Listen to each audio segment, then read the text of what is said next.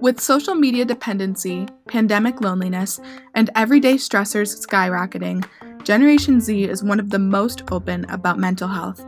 Hi, my name is Maddie, and in this first episode of Gen Z Mentality, we will be taking a mini crash course on how social media affects our body image and what we can do to combat these lies and comparisons.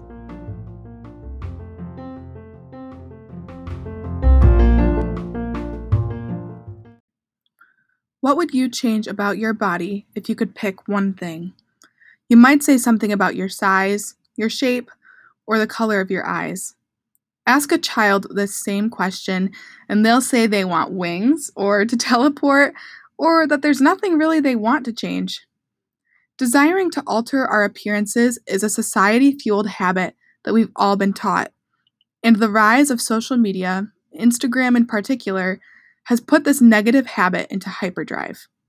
According to the United Kingdom's Royal Society for Public Health, the 70% increase in anxiety and depression over the last 25 years can be linked with the growth of social media platforms.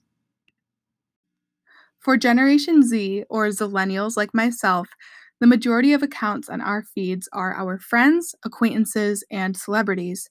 Whether it be your classmates or Kylie Jenner, because of Photoshop, filters, and other body altering apps, perfection is now within arm's reach.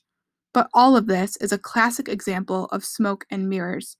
One of my favorite body positivity activists and Aerie model, Iskra Lawrence, posted a video on YouTube exposing all of the tricks of the industry. She shows that anybody, just by posing, lighting, and camera angles, can have a thigh gap, a flat stomach, and slender arms. This all being said, Social media is an inaccurate representation. Again, social media is an inaccurate representation. An analogy that I think applies perfectly to this is thinking about our bodies like our homes. Most of us have pets, kids, roommates, dirty dishes, laundry, and all of the other things that make our homes lived in and perfectly imperfect. These normal living environments provide us with shelter, and they allow us to survive but they are still being compared to immaculate, coordinated, very staged homes in magazines. Just like comparing our normal, functioning, and uniquely beautiful bodies to the altered ones and staged ones on Instagram, it's not real and it's not a fair comparison.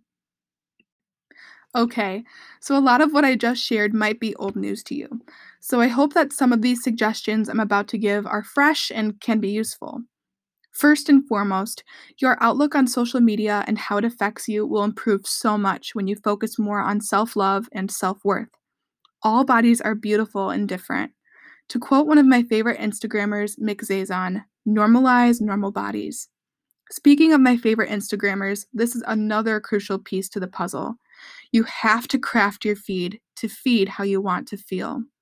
The old saying of you are what you eat directly applies here.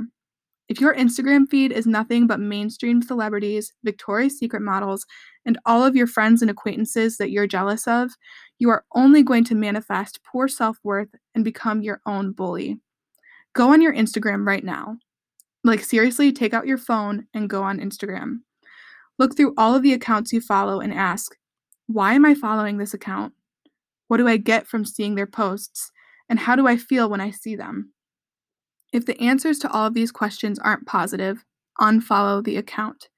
If it's a close family member, a friend, or someone you don't want to unfollow for other reasons, go to their account, tap on where it says following, and you can mute this person's posts and stories. Out of sight, out of mind.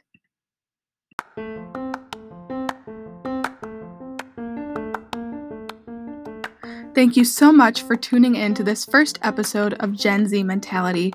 We hope you enjoyed it and maybe learned something. In our second episode, Brianna will be discussing the struggle of loneliness during a pandemic.